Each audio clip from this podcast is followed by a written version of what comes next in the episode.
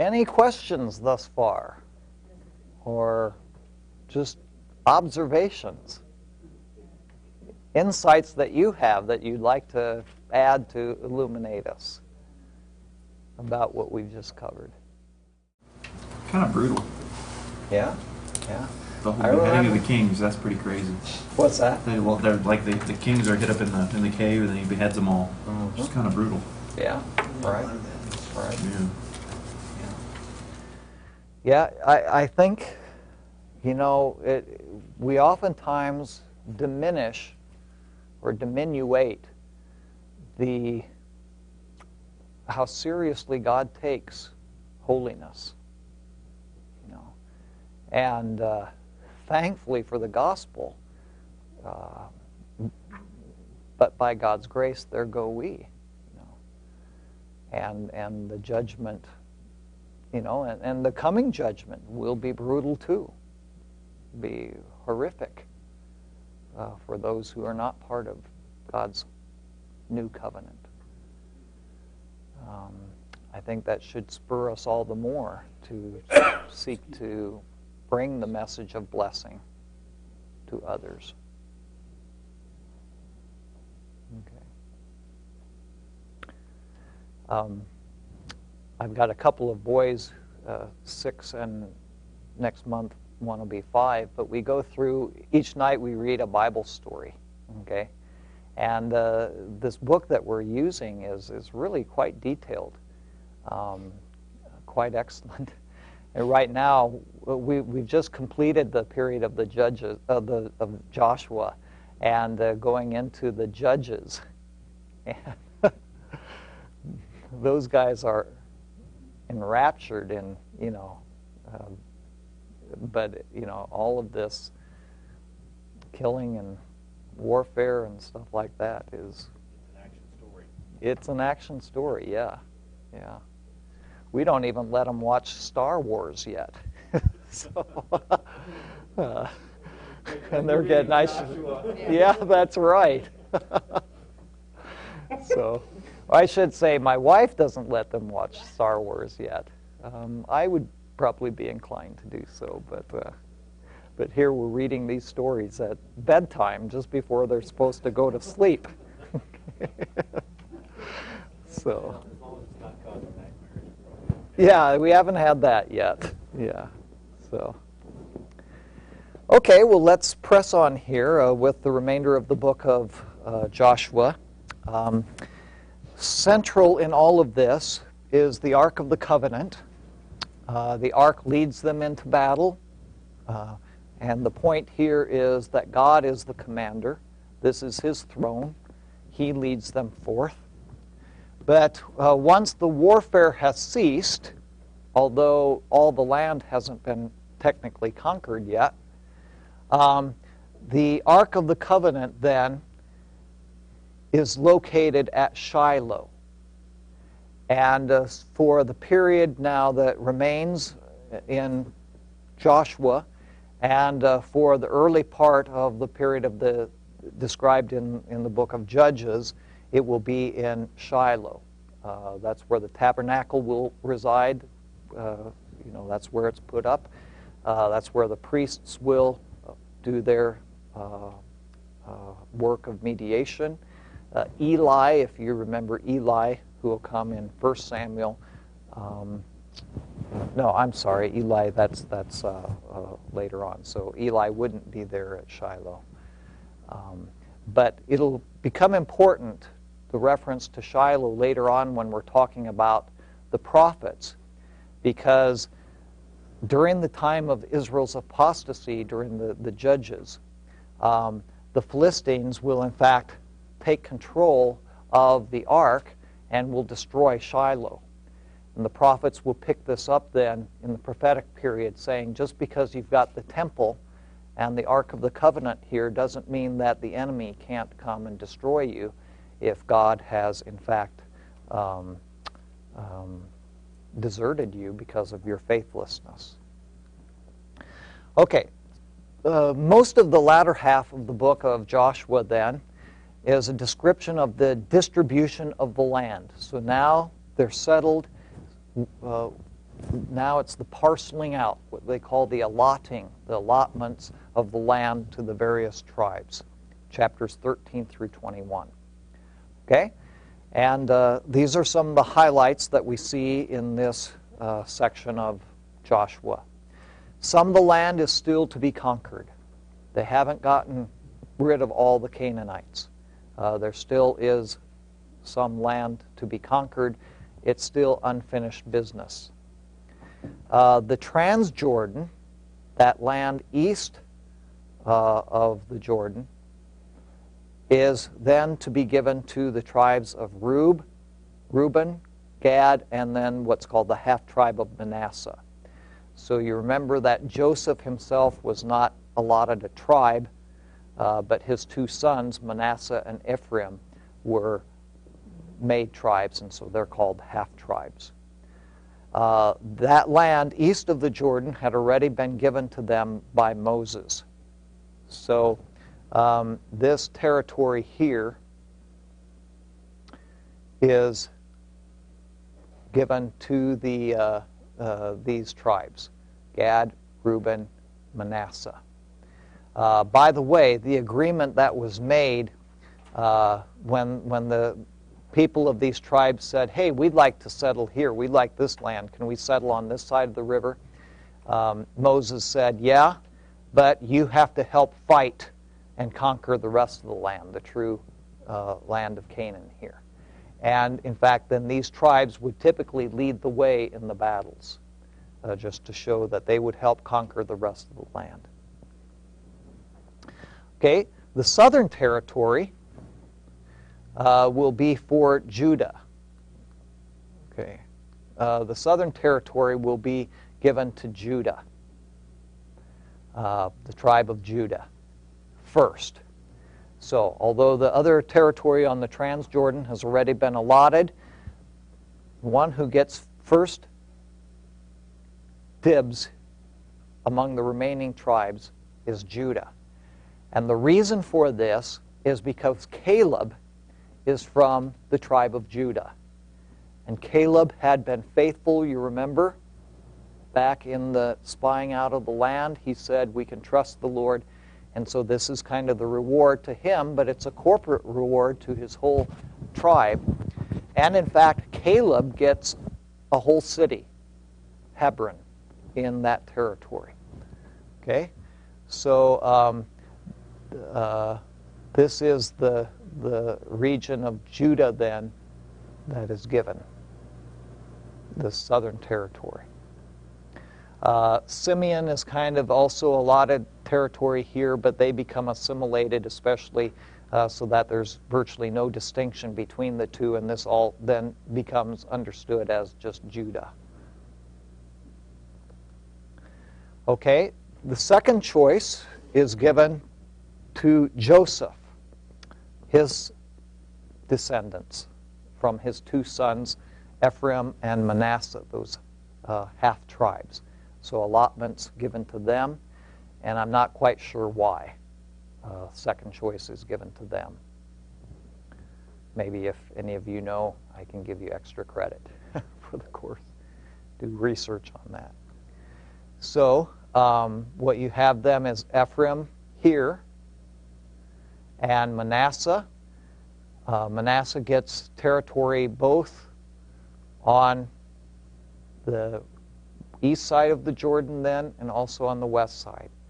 And so Manasseh gets some significant territory. Okay? And um, by the way, even before this allotment takes place, uh, the tribes themselves go out as 12 tribes and divide up the territory in terms of saying eh, eh, they divide up the whole into 12 pieces.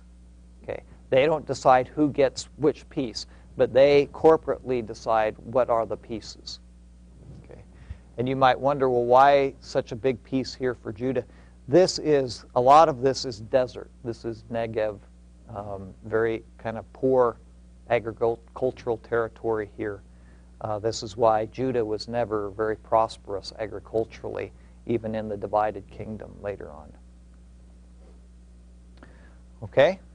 The uh, allotments for the other seven tribes are determined by lots, by a casting of lots. Uh, the Levites then are assigned cities, designated cities throughout this territory. Uh, remember, the Levites are distributed throughout the whole territory so that they might minister to the all 12 tribes, or I should say, all uh, 10 tribes and the two half tribes. Uh, but they are also given some property in these specific cities. Okay? Then I think it's important for us to discuss the theological significance of the land here for Christians, because again, this is a place where there's a lot of confusion. Um, um, there are many evangelicals today who say that we have to support Israel and its right to that land because Abraham was promised that land and his descendants were promised that land uh, by Moses himself. Okay? Um, eh, the New Testament, we have to theologically interpret this through the lens of the New Testament and uh, Christologically and Christocentrically in terms of the fulfillment in Christ and uh, simply what the Holy Spirit tells us in the New Testament uh, about this fulfillment. Okay? In uh, Romans chapter 14, verses 12 and uh, I'm sorry, Romans chapter 4, verses 12 and 13, Paul himself said that Abraham was looking forward to inheriting the world. Okay? So it's not just this little parcel of land, uh, sandy beach and rocky terrain uh, on the Mediterranean, that God was ultimately promising Abraham an inheritance of the world, Abraham and his descendants. And so the New Testament is looking beyond simply Canaan to a greater reality of what God is, is working through here. Uh, it was either yesterday or the day before that we looked at the passage from Hebrews chapter 11, verses 8 to 10 and 13 to 16, where we're, we're told that Abraham uh, never really possessed the land, but he was looking for the city whose builder and architect uh, is God. So he's looking here forward to something more significant than these, you know, geographical places uh, in Palestine, to the new new Jerusalem and the new heaven and the new earth. Okay. Um, in Hebrews chapter 4, verse 3, and uh, verses 8 to 11, if you want to turn to that. The New Testament, Hebrews chapter 4.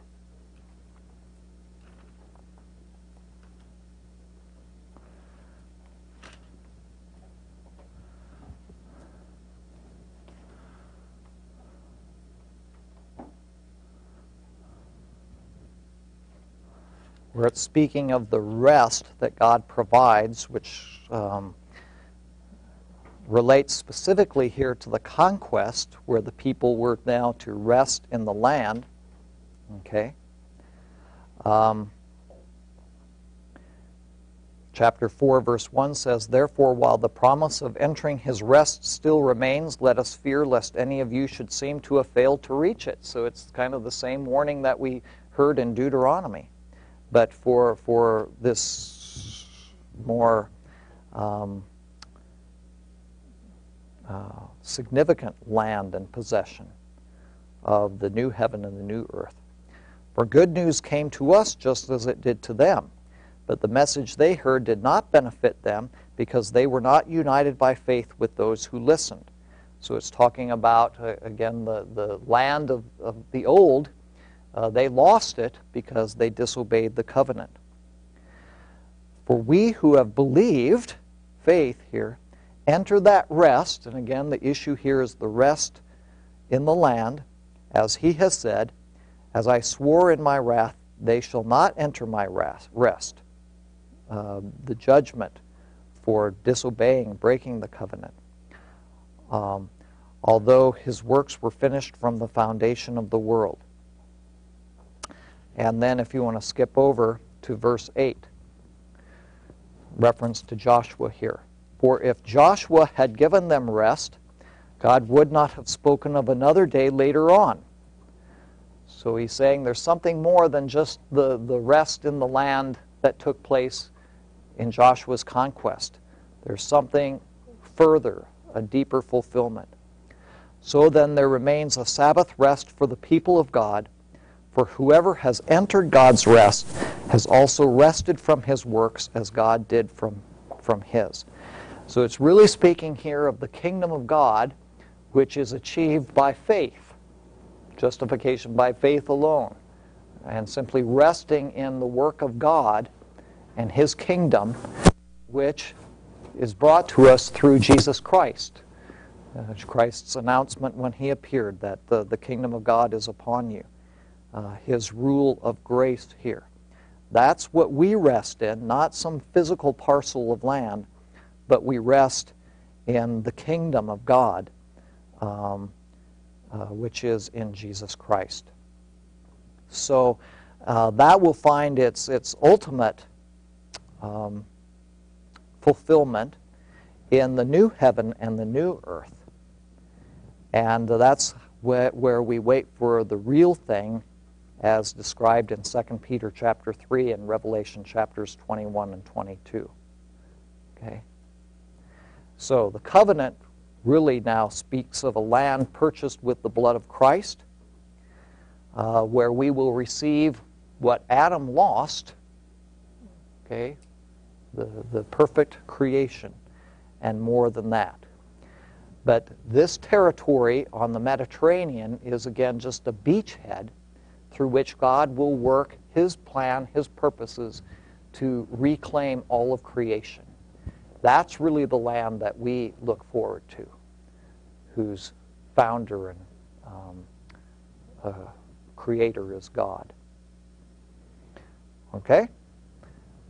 So, um, that's kind of the theological significance here. Uh, then, towards the end of Joshua, um, you have a, a return to um, uh, the worship of God, um, uh, and there's a renewal of the covenant.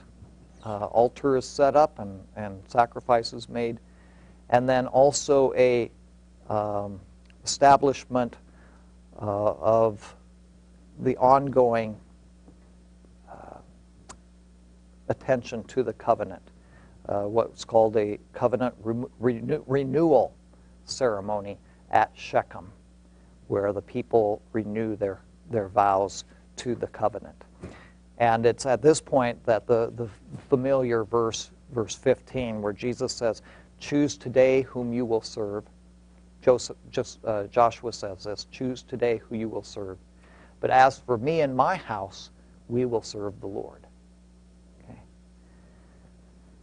So that renewal of the covenant uh, in Joshua chapters 22 through, and the death of Joshua.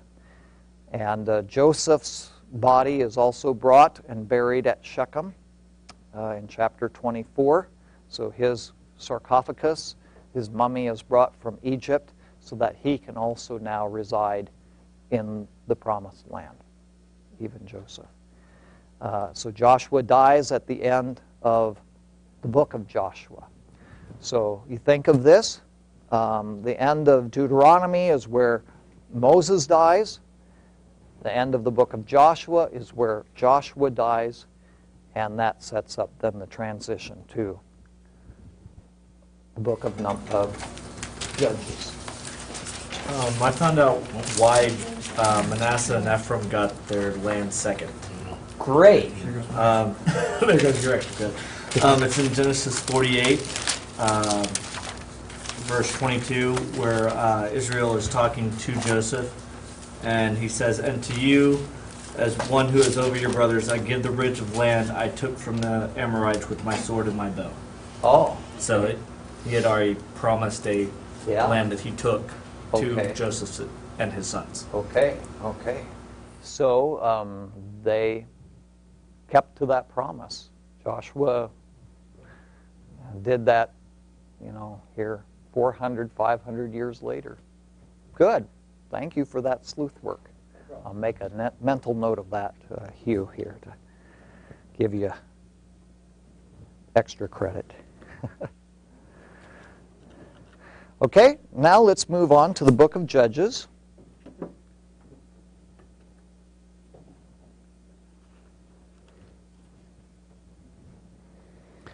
book of Judges.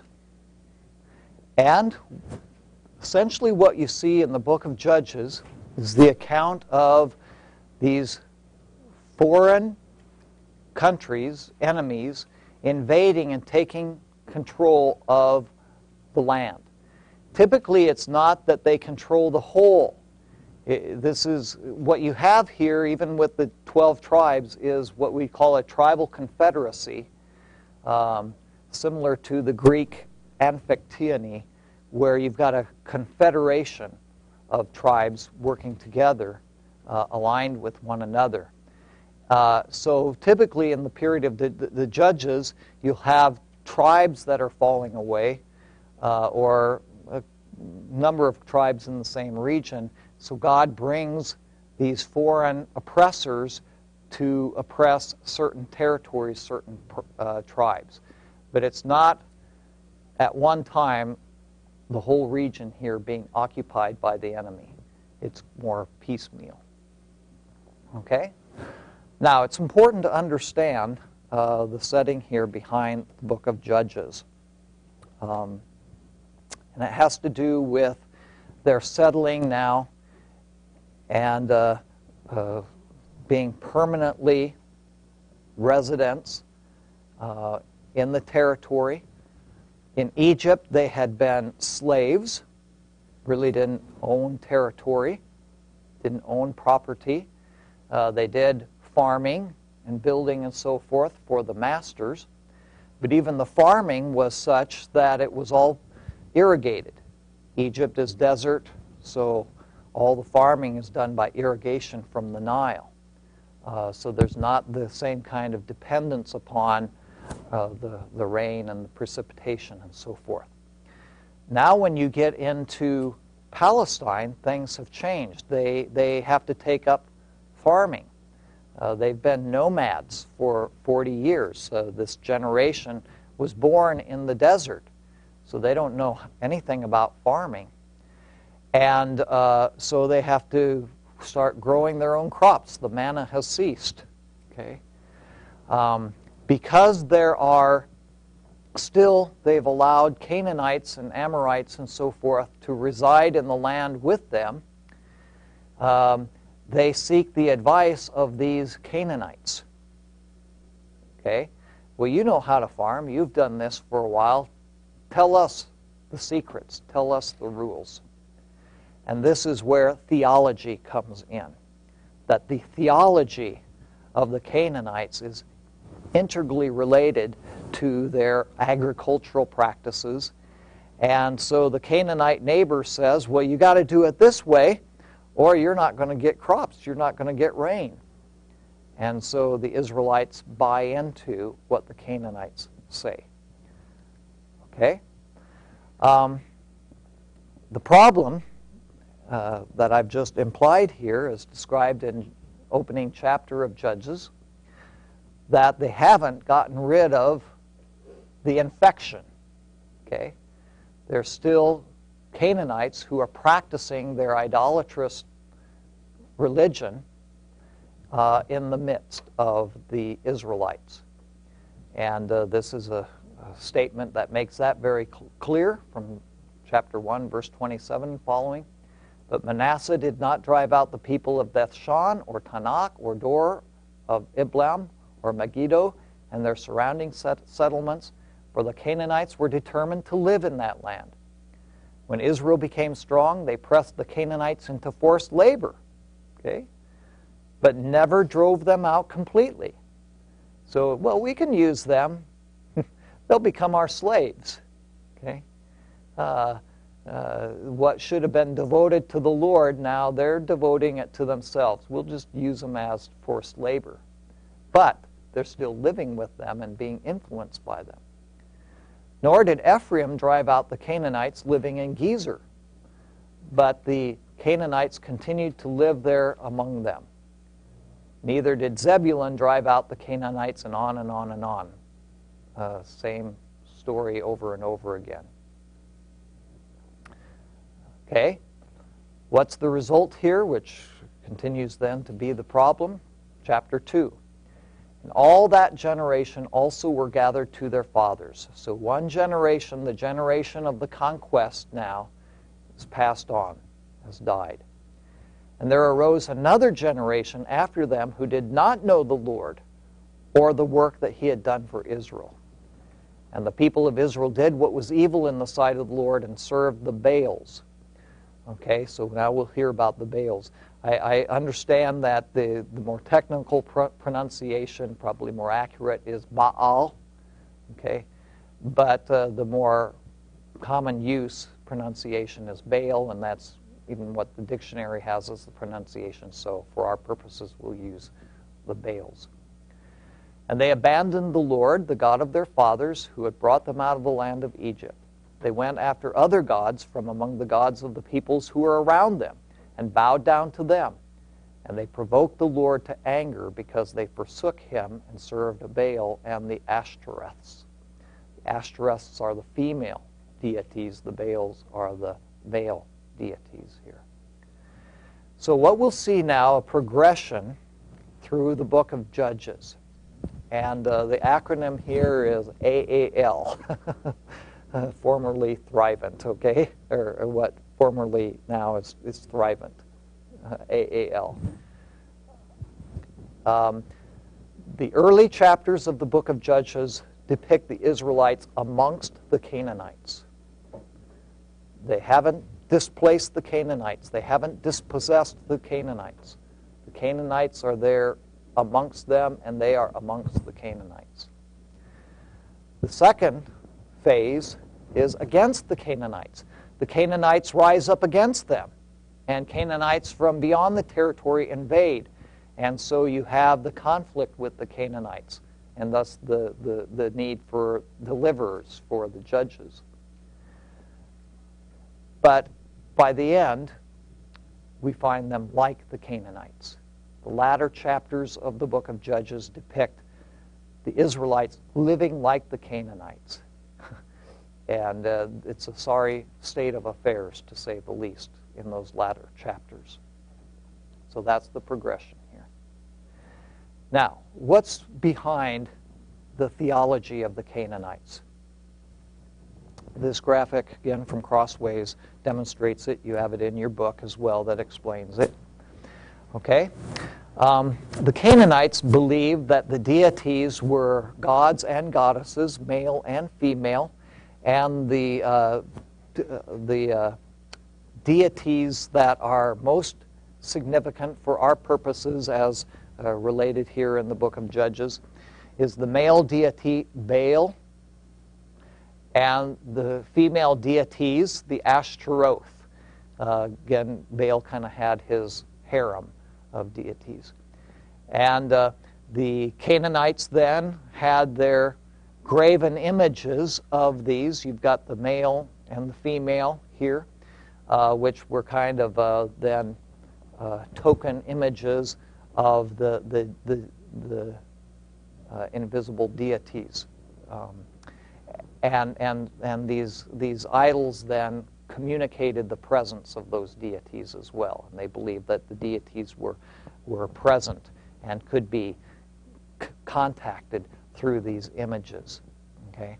So uh, oftentimes uh, the kind of sexual um, organs were particularly accented in these images. Uh, terracotta, some made out of stone, some of wood, and, and some precious metal, and so forth. Okay? So you've got uh, the deities represented by these models, these idols. Uh, when it comes now to agriculture, um, they believe that uh, the agriculture is completely dependent upon, and thus the X here, the rain from above. The, the, the, the rain that comes from above. The, this is dry, arid territory, so rain is, precipitation is highly valued, and they need it. You can't irrigate like uh, they did in Egypt. Um, and the idea of covenant having anything to do with this.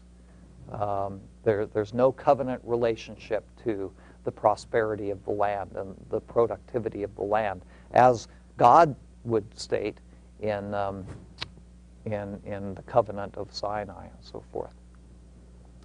So, uh, what you have then here is the idea that human beings down here on earth can influence the behavior of the deities.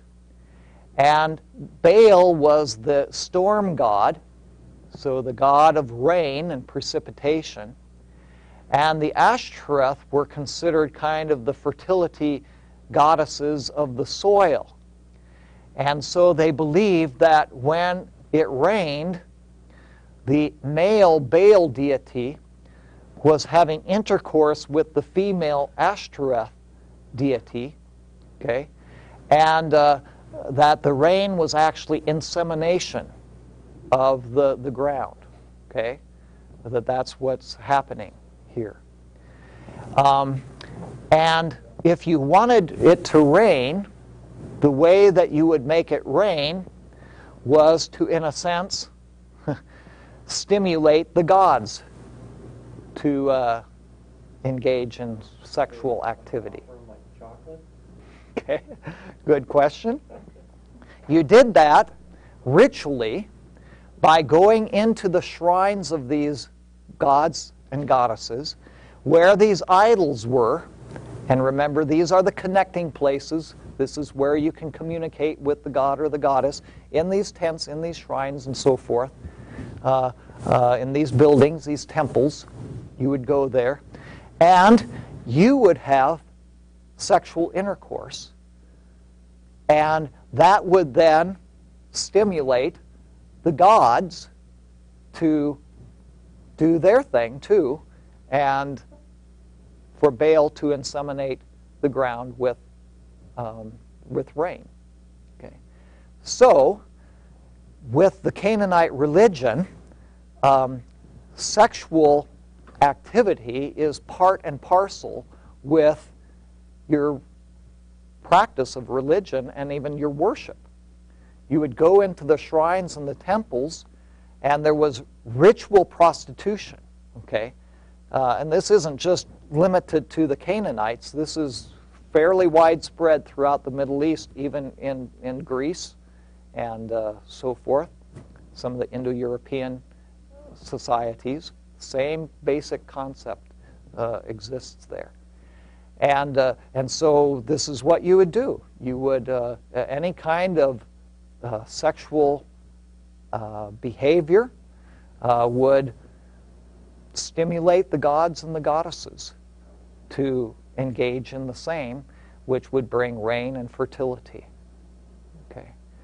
And, and all kinds of sexual behavior uh, all kinds of sexual licentiousness and perversions were part of this. Okay. So it's, it's for the Canaanites considered a very good thing uh, to engage in all kinds of perversions uh, because that's what causes the crops to grow. That's what brings the rain and precipitation. Was this a, was this a more truly thought widespread idea, or was this more like we're just going to go take care of our humanly needs and blame it on rain, or is it rather like they truly went and were like we need to get, did it in a religious fashion? Well, they truly believed that this this was bringing the rain, but it wasn't like oh I'm sorry I have to go and you know worship in this way. Oh, what a drag, you know. No, they're they're you know they're having pleasure in the process too. But it's showing the deception of Satan, of, the, the beautiful gift of sexual intimacy for marriage that God had ordained, uh, how he has perverted it in their, their minds and associated it with the very fabric of their society, which is an agricultural society. Okay. And again, you, you find ritual prostitution all over the place. Okay. Even in the New Testament. Okay. You think of, of St. Paul going into Greece in Corinth. Okay. The Acropolis of Corinth. Uh, that's they, they housed all kinds of uh, ritual prostitutes, temple prostitutes. So, um, so this is the kind of setting, and the Israelites are influenced by this. You know, we're not having very good luck with our farming. You know, and the Canaanites they seem to know what works, and they insist this is key, this is fundamental to successful agriculture. So, well, they seem to know, and besides, uh, I can have some p- pleasure that Yahweh doesn't, you know, let me have. So they indulge their sinful desires, certainly here too. So this is the background. Um, and, and so the, the actions of the human beings, of their sexual activity, sexual perversions, then uh, act to stimulate and to elicit uh, the gods to provide fertility to the land. Okay? This is still very typical of, of pagan theology today. The idea that we can somehow manipulate, motivate, um, you know, entice the gods to do what we want. And it still is very much a part of what Luther called the theology of glory that uh, can be found even uh, I mean, the same general concept, maybe not with the same kind of sexual perversions and so forth, but the same idea that, you know, God will serve my bidding. You know, if I do certain things, uh, He will do what I want Him to do. Uh, that God is kind of like a um, one-armed bandit. That I, you know, if I do this, then He's going to provide me with the blessings because that's the way it goes. Uh, some of the TV evangelists, you know, if you send in this money, then God will bless you. Send in this uh, uh, donation. It's essentially paganism. But the covenant has nothing to do with it. the covenant is left out because it, it's incompatible with that theology. Okay, so now the punishment arises. That's described in Genesis, Judges chapter 2, really just gives you the outline for the whole book here. They provoked the Lord to anger because they forsook him and served Baal and the Ashtoreths. In his anger against Israel, the Lord handed them over to raiders who plundered them. So now there's the reverse holy war. That God is using the outsiders to wage holy war against his people because they have become like the Canaanites. He sold them to their enemies all around, whom they were no longer able to resist. Whenever Israel went out to fight, the hand of the Lord was against them to defeat them, just as he had sworn to them. They were in great distress. So, now God wages holy war against the Israelites. And uh, if need be, the land will vomit them out because of their iniquity. But when they do cry, when they repent, when they call out in repentance, the Lord answers. And the provision then is this. Then the Lord raised up judges who saved them out of the hands of these raiders. Whenever the Lord raised up a judge for them, he was with the judge and saved them out of the hands of their enemies as long as the judge lived. For the Lord had compassion on them as they groaned under those who oppressed and afflicted them. So the provision is these judges who are like deliverers, who deliver them and then um, preside over them and uh, govern them. So the judge is really a kind of deliverer it's not just like we think of the judge purely judicial in his function, but there are, it's mixed together here. uh, religious, military, political, and judicial. But the term that they use here is judge. Um, so, Timaeus, uh, in your classical studies, I don't know if you ever studied um, Hannibal, okay? Uh, Hannibal and his invasion of, of uh, yeah, yeah, of Italy and the conflict. Hannibal was a, a Carthaginian, Carthage, in North Africa, and Carthage had actually been settled by the Phoenicians. Okay, the Phoenicians are Canaanites. Okay, uh, the Phoenicians uh, along the coast, and uh, and and so they they were Semites. They were Semitic, and the uh, Carthaginians spoke Semitic language. Hannibal, one of their leaders, was was Semitic and spoke a Semitic language. But the leaders of the you, you see this in um, in the the Latin writings, even uh, that the the Carthaginians here, their leaders, including Hannibal, is is called uh, Sufetes.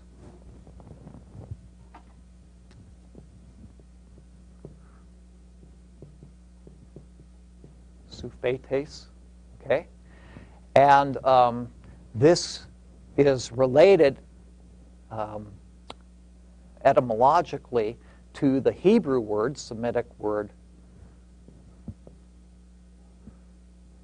shofet, okay, which is judge. This is the word that's used in, in, in uh, the Old Testament as judge. So, so this is uh, the, the point I'm making is that Hannibal was not just a judicial figure. He was a conqueror. He was a general. uh, he was there to deliver his people. And uh, he was uh, addressed as a judge, given a similar title to this. Now, in the book of Judges, then, we also see a continuing cycle, especially through chapters 1 through 16 um, of the Judges. And it's another acronym here, mnemonic device that you can remember it. A, B, C, D. A is for apostasy, the people sin. B is for battering. The Lord disciplines his people, batters them with a oppressive invading people or uprising from the Canaanites within them. C, cry. The people cry to the Lord for help. Uh, they finally get the message and repent. And D, deliverance. The Lord raises up a judge to rescue his people from their oppressors. So, this is a cycle that you see time and time again through the book of Judges. And that cycle is, is pretty much spelled out very clearly in chapter 2. It's just kind of like this is the outline for the book. So, you get a preview of, of these cycles going over and over again um, with the apostasy, the battering, the cry, and the deliverance. Okay. Um, the again, the cycle is is summarized here, previewed in Judges 2, 10 through 23. And it covers a time span, the period of the judges here covers a time span of between 200 and 400 years, from uh, two to four centuries. The reason why we can't be precise here is because uh, the judges overlap with one another. So they're not perfectly um, chron- chronology. There's not a perfect chronology of just one after the other. There's overlap. And so it's difficult to know what that overlap is precisely. Okay, so we begin then with uh, the, the tribes living in their allotted territories now farming, doing agriculture, and, and being influenced by the Canaanite presence and infected by them. Um, these are the judges. There are seven judges described, and uh, uh, each of them is raised up in response to an attacking force, attacking neighbor. The uh, first attack comes from the Moabites from the south. And as you can see here, they come up and uh, attack Ephraim. Uh, the delivering judge is Ehud. A very, very interesting story of how he delivers um, his people. We don't have time to go in that. I'll just highlight the, the important judges for the purpose of the exam. A question about the Moabites. When they were still with Moses, uh, God commanded them not to attack the Moabites or the Amorites at that time. But is God just using the Moabites to get them back on track at this point? Or, I mean, because you have them, no, leave them alone because those are the, the sons of, you know, from the family of Lot. And, you know, he's part of the descendants of Abraham, you know, that family line. So, you know, I guess it's why didn't they take him out then as well? Yeah, I think the prime reason was because the Moabite territory was not considered to be part of the promised land. Okay. So they're not going to just take out whoever, but it's got to be the, the promised land. Eve, the promised land is essentially this territory here. Even this is conquered, um, uh, but it, it, it's kind of an appendage. Okay. So, um, uh, and, and part of the reason it's conquered is because the kings resist them. They come down actually to fight against them. And so the, they, they um, respond by conquering them. Uh, that wasn't the case of the Moabites. But there's no question, I mean, God is probably also reserving, he, he has these other nations in store to, to use holy war against his people as the need might arise. Good, that's a great question. Mm-hmm. Okay. Uh, the second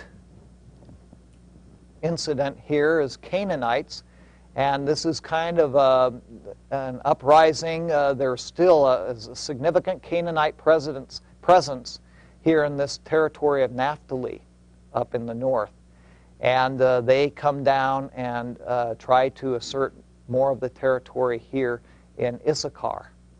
And uh, Deborah is the one who is the judge, in this case, a female. So we have a female uh, deliverer that God uses.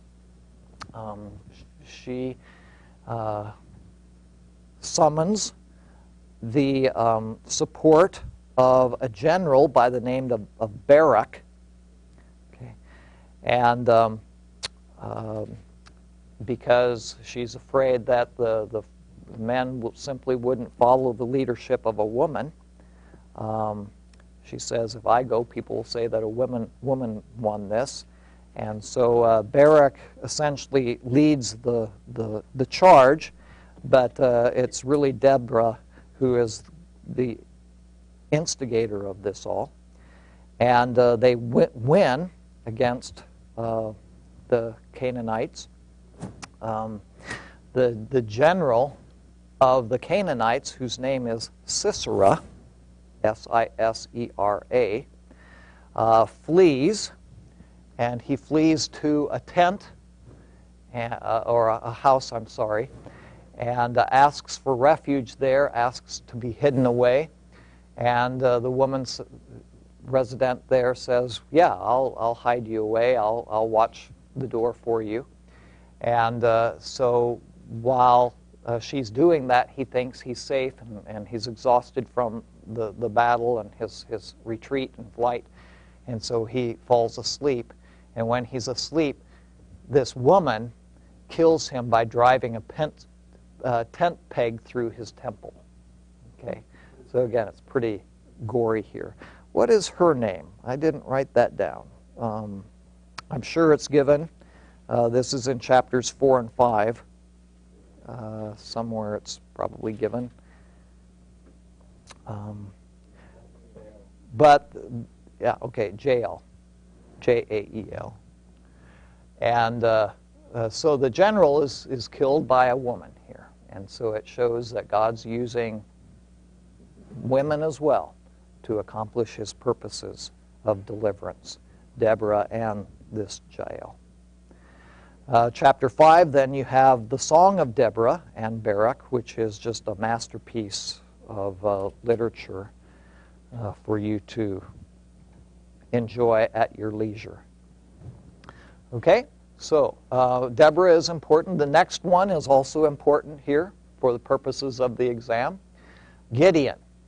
And here you have the Midianites and the Amalekites coming in, okay, from the Sinai Peninsula um, and, and actually Arabia, more Arabia.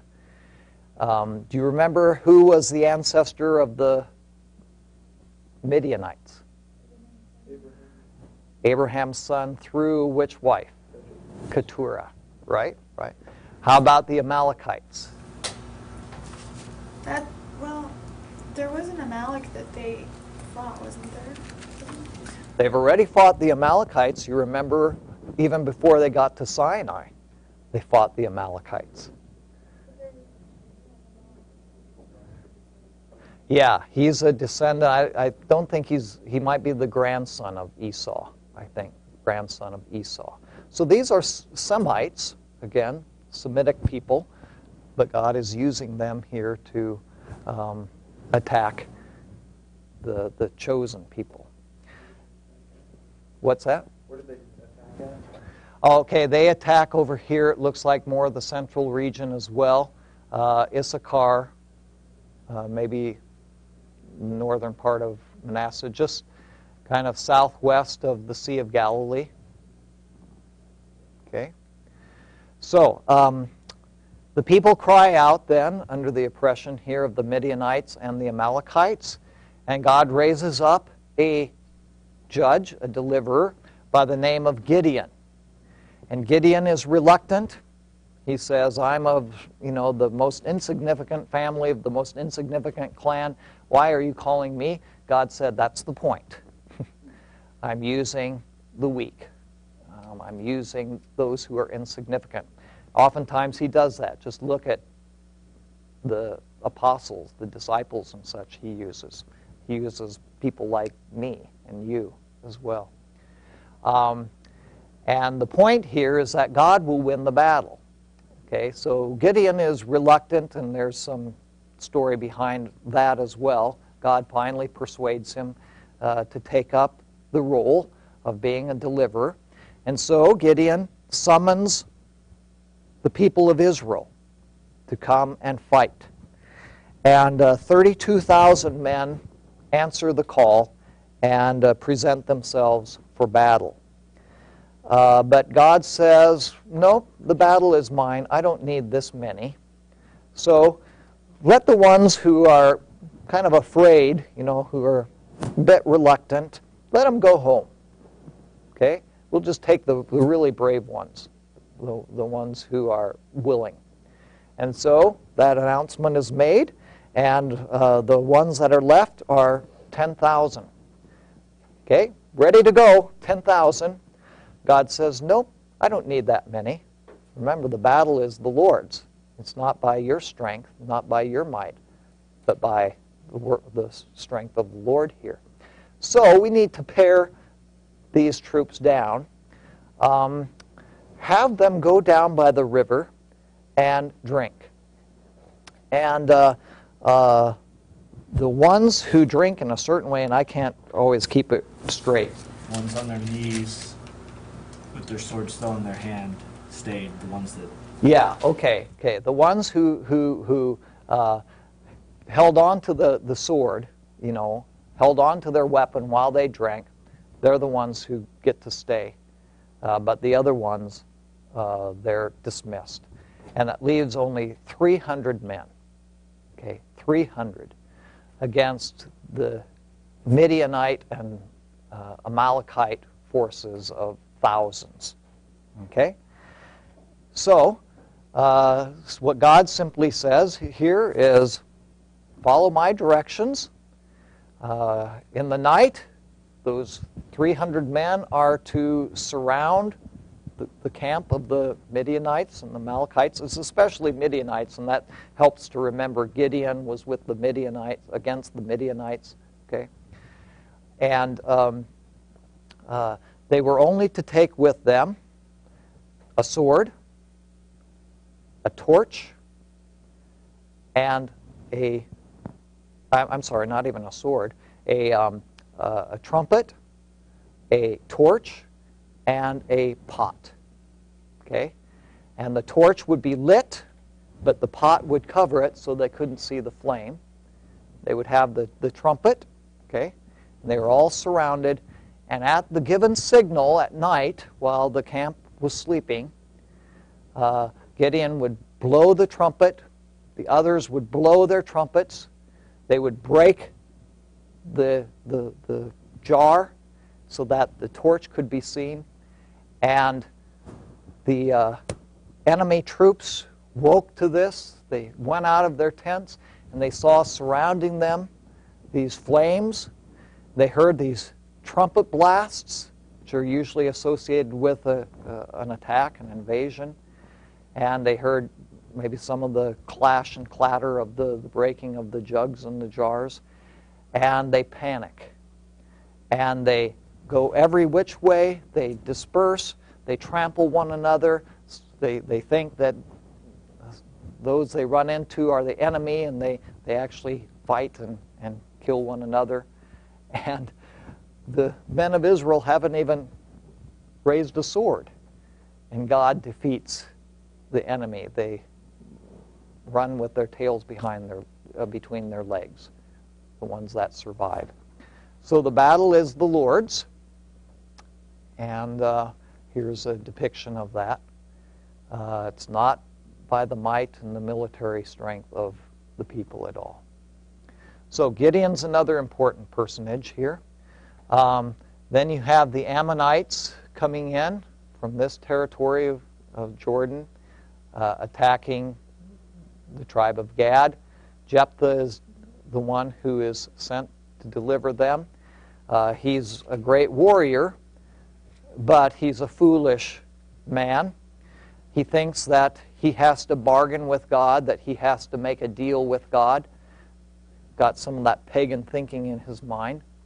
And so before the battle, he makes an, takes an oath God, if you will enable me to win this battle, when I return back home, uh, whichever person I meet first, I will sacrifice to you.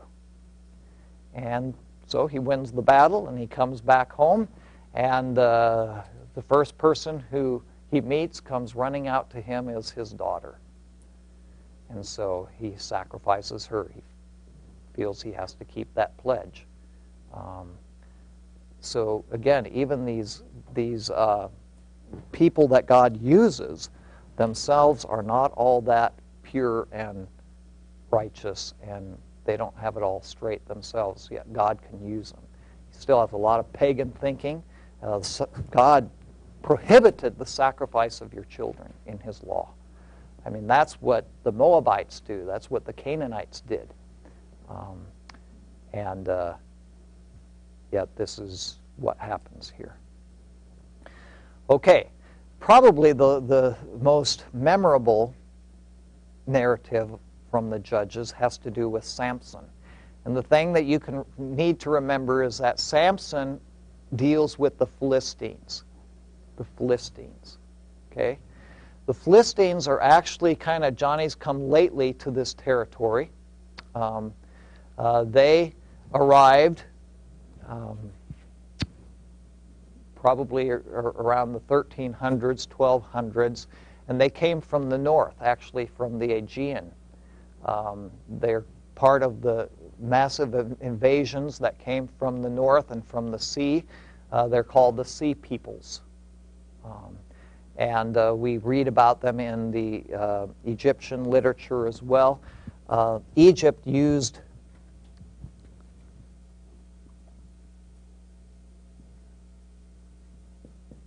okay, these consonants. Uh, but you see the, the Philistine um, uh, concept there. Uh, also, then we get the word Palestine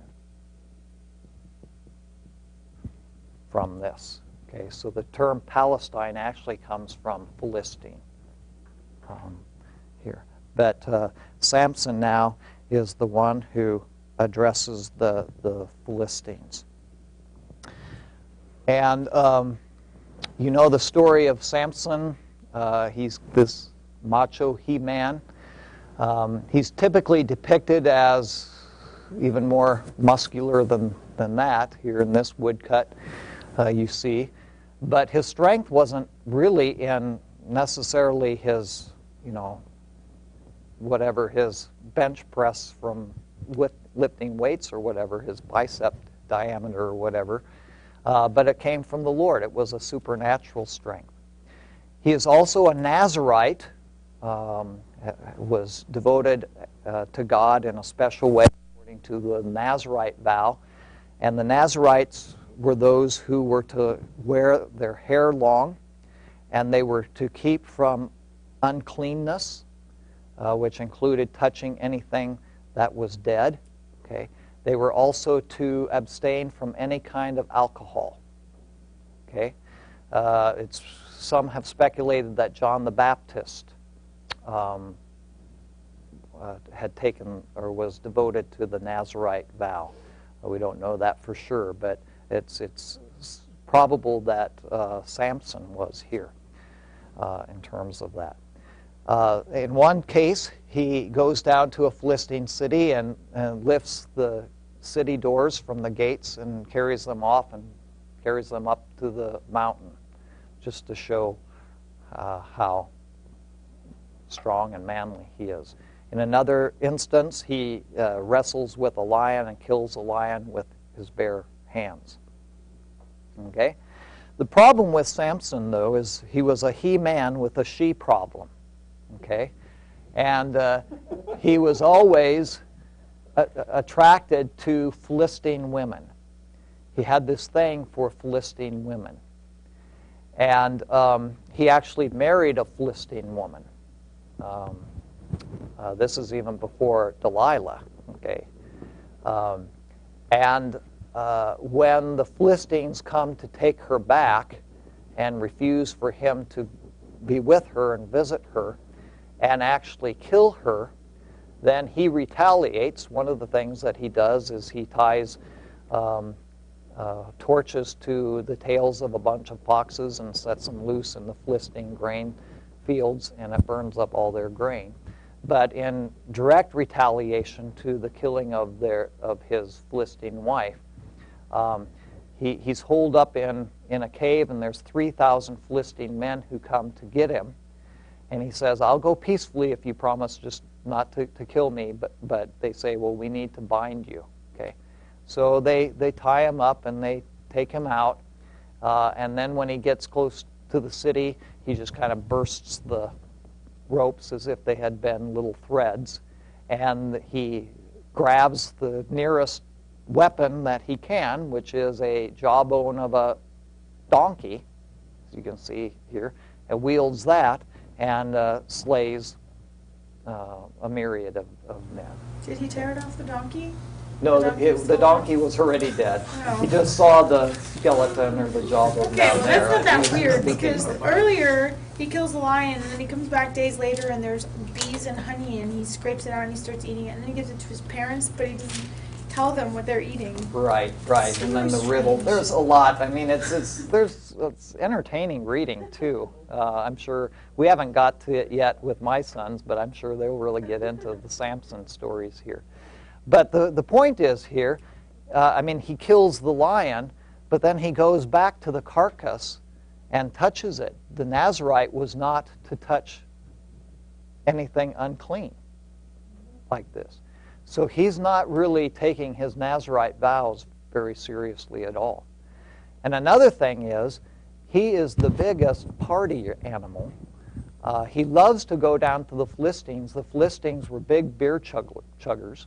Okay, um, uh, we we have. uh, When I did some study at the University of Chicago, I had a class in the Oriental Institute where we were looking at all this, you know, all this pottery and stuff and the, the uh, Philistine pottery is very, very recognizable, right? Recognizable, and it's very similar to the Mycenaean pottery of uh, Greece, because that's where they came from. And uh, um, but uh, the most common piece of pottery are beer beer mugs, okay? because they would have chug-a-lug contests all the time. That's how they would, you know, show their manliness. And, and you read that in the narrative too. I mean, it's, it's going on, beer and wine and so forth. So that's another way he, he's, he's not keeping the Nazarite vow, but God still uses him. Okay? But his she problem is the undoing of him, ultimately in Delilah. And Delilah is a plant by the Philistines. Uh, they know his vulnerability with women, and so she is planted as a mole, as a spy here, to discover the source of his strength. And uh, she keeps pressing him, and he'll kind of uh, give her a wrong answer, and then lo and behold, uh, someone will try to undo what that wrong answer is. You'd think he would have figured out this woman is, isn't to be trusted. But eventually, because she nags him so much, he tells her the true source of his strength is through the Lord, through Yahweh, uh, given to him because of his long hair. Okay?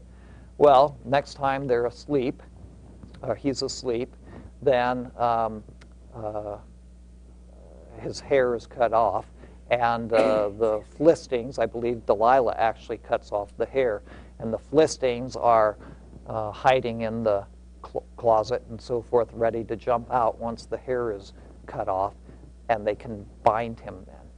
They um, uh, ambush him and bind him, and his strength is gone because the hair is gone. Okay, so then he's put on display. I mean, he's, he's the major attraction. Uh, there's a big party that's feast and festival. That's because this, this one who had been um, our um, main troublemaker is finally now restrained. And he prays to the Lord that the Lord would re- re- return his strength. Uh, and uh, he's, he's put on display with ropes and chains and so forth. And uh, the Lord does grant him strength so that he can pull down the pillars that support the roof of this massive building, building and uh, hundreds, if not thousands, of people are killed uh, because of that, of the Philistines. Now, this particular woodcut shows him with long hair again. I don't, I don't, the text doesn't say all of a sudden, you know, it's like one of those Barbie dolls where the hair can just come out really quick. But, yeah. but uh, the Lord gives him strength. So, I mean, you've got some questionable characters. Uh, I mean, there's much more to this. Samson, with his she problem, was always visiting brothels and and whorehouses and so forth. And yet, well, yeah, yeah, right. I mean, that's that's uh, the point. But God uses him. Why God chooses to use him, I don't know. But that's the testimony that, in spite of his sin, um, God uses him. Does Nazareth have anything to do with Nazarite? Or is it just No, no, those are distinct and, and separate uh, roots to those. Okay, then towards the end of the book of Judges here, you've got um, uh,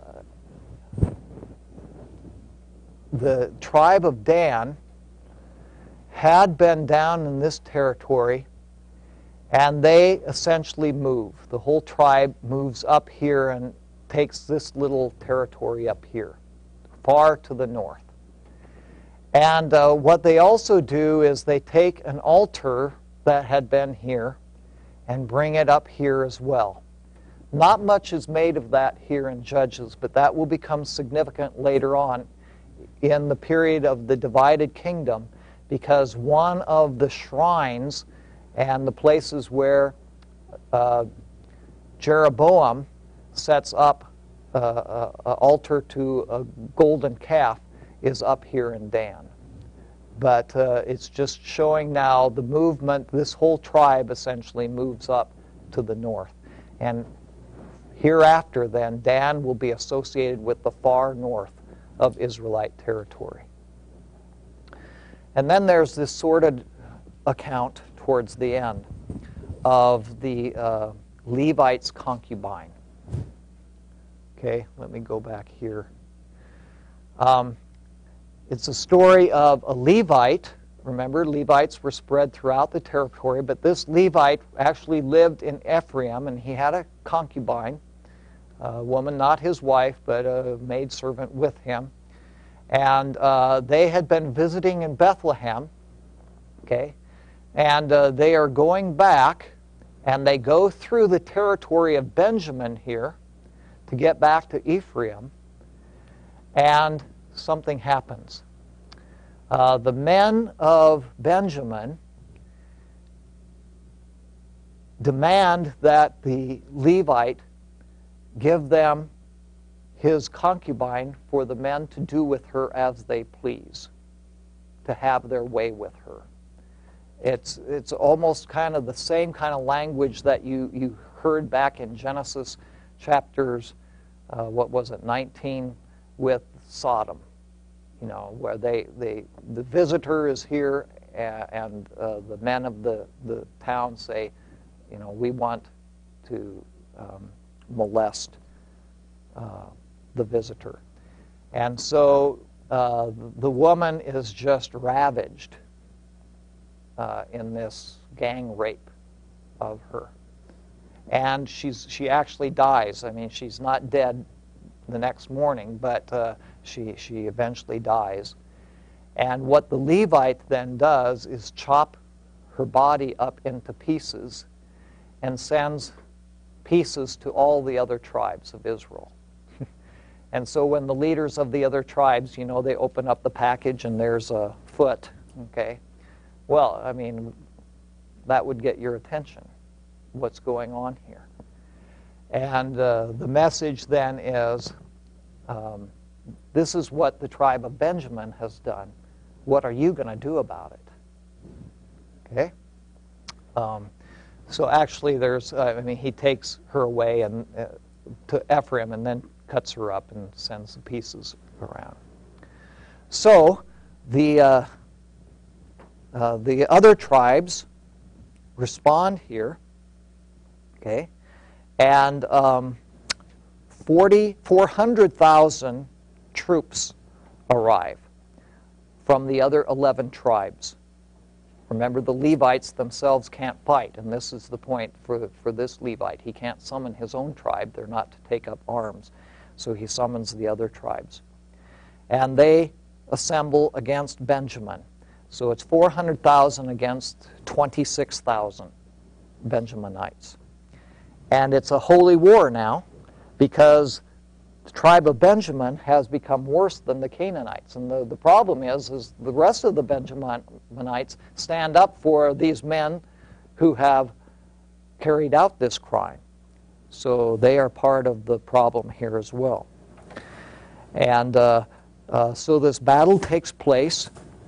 And uh, of the 11 tribes, other than Benjamin, 40,000 are killed. But of the tribe of Benjamin, 25,000 are killed. Remember, there are only 26,000 to start with. Actually, there are only 600 uh, men of the tribe of Benjamin that are left. And so you've got lots of women, so the other tribes then take the women, the, the women of Benjamin, and uh, you know they become their wives and concubines and so forth. So it's really a, a sordid affair, but the message behind this now is that Israel has become about as bad as the Canaanites. Um, they've gone from bad to worse, and um, and the outcome of this is practically one tribe is gone. There's still a few Benjaminites here and there. In fact, King Saul was from the tribe of Benjamin. Um, most of the Benjaminites then are relocated up north um, in Jabesh Gilead. I don't know if I've got a, uh, that's up here um, in Naphtali, but um, Jabesh Gilead. No, I'm sorry, it's around here in, in Manasseh, I'm sorry. Um, but there's practically one whole tribe that's gone now. And uh, um, That's kind of the way things end. This just kind of shows then each of the uh, judges, the oppressors, the years of the oppression, from what tribe did they come, the years of their rule. For some of them, we don't really know, but um, you have to also remember that these years oftentimes overlapped, so you just can't add them up and come to the grand total at the end. So, as we reflect then on the book of Judges here, that uh, continuing cycle of the apostasy, the battering cry, and the deliverance. But Judges concludes then with this statement In those days, Israel had no king, everyone did as he saw fit in his own eyes. Um, it's anarchy, essentially, that you have at the end here. However, during this period, there is one delightful little story uh, that does not involve all kinds of sordid corruption and conflict and bloodshed and so forth. And that's the story of Ruth. Okay? And there's some significant lessons to be learned from this story. Okay? It takes place, as I said before, during the period of the judges. And Ruth comes from Moab. Okay, so Moab, remember, is there in the southeast of the Sea of Galilee, not part of the promised land territory, um, but not friendly necessarily to the Israelites. Okay, the situation behind the story is that um, uh, there was a family from the tribe of Judah who originally lived in Bethlehem because of a famine, they sojourn in the land of Moab during this time. That is, they go and live because apparently there was food there. So they go and live there.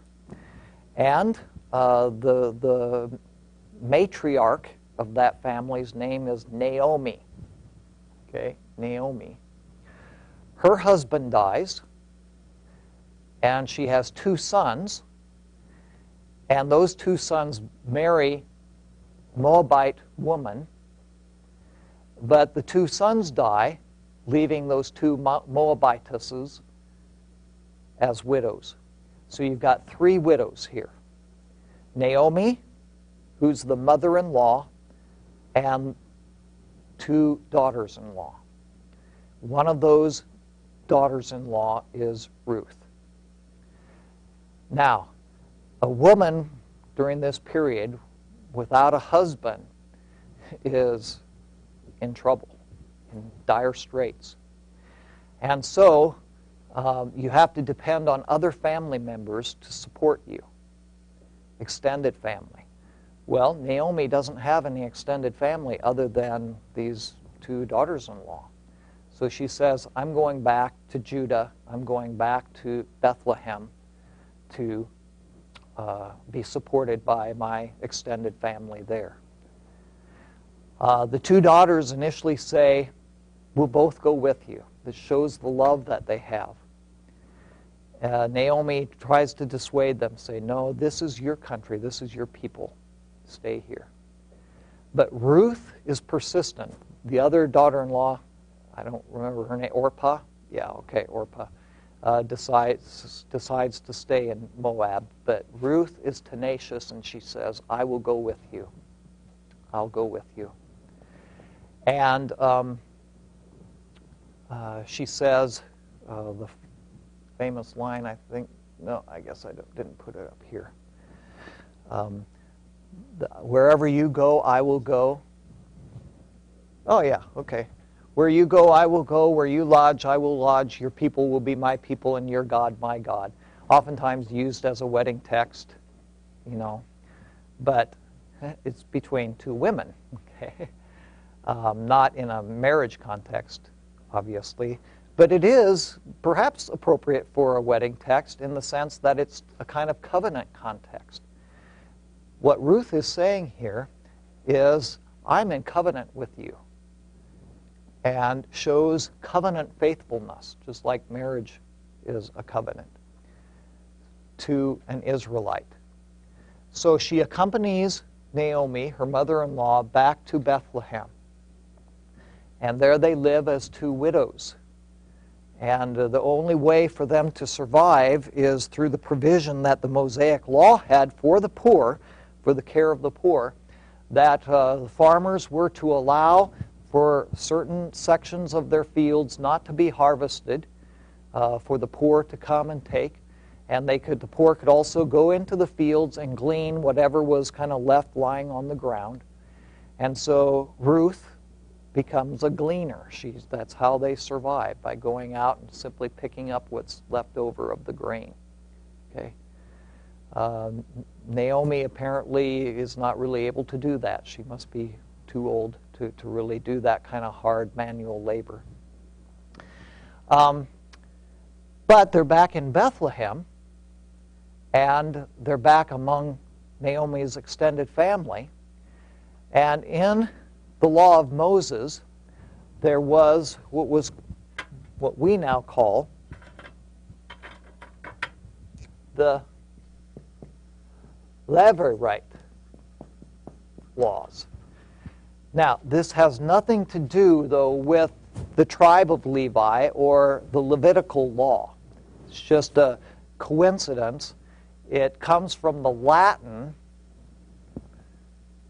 and maybe uh, Timaeus, you know what the Latin is. I think it's something like lavera or something to be a brother-in-law. Um, what is it here? I don't even have those notes, but it comes from the Latin um, for brother-in-law. Okay, and uh, according to the Mosaic law, if your brother dies, you are responsible to marry his widow, to care for her. Okay? So you remember uh, the question that the Sadducees brought to Jesus. He said there was this woman, she um, uh, was married to one guy, he died, married his brother, he died, another brother, seven brothers, they all died. Who's she going to be married to in the resurrection? And without getting into Jesus' response, that's illustrating here that Levirate uh, law. Well, um, the brother-in-laws are expected to do this, but if the if there's no brother-in-law, it the expectation goes to the nearest male relative. Keeps going on. Um, there's a man there in Bethlehem by the name of Boaz who sees this woman, Ruth, gleaning, and wonders who she is and he treats her kindly. And Ruth goes back to Naomi and says, You know, there's this guy, Boaz, who just treats me very, very well. He's a very gracious, kind man. And Naomi's eyes light up. Boaz is one of our relatives. So there's that relative connection there, kinsman connection. And so eventually Boaz is made aware of this relationship as well, and he sees the virtues of Ruth, um, someone who had been married to one of his relatives. Uh, however, there is another man who is closer in terms of the kinship relationship than Boaz. So that has to be dealt with. Uh, Ruth also takes some initiative. Uh, to us, it may sound a little bit forward, but it was, uh, according to my understanding here, a very appropriate and, and uh, humble thing to do. That while Boaz was sleeping in the barn, she comes and kind of curls up next to his feet. And uh, it's, it was a very appropriate gesture of saying, uh, I am willing to be um, considered by you uh, as a wife. And so he was glad to have kind of that green light, and so he pursues the possibility of marrying Ruth. Um, he first of all goes to this other relative who has, in a sense, first dibs on her, and um, uh, he declines. So now Boaz marries Ruth. And uh, they Uh, this shows her gleaning, and Boaz there uh, sees her. Um, they produce a son named Obed. Obed then produces a son named Jesse, and Jesse produces David. Okay? So Ruth is the great grandmother of King David. And as you look in the genealogies of Jesus as well, you will see that she, Ruth, is identified as um, ancestress of Jesus, too. So, what's the point of this story? Why is it there? What do you think?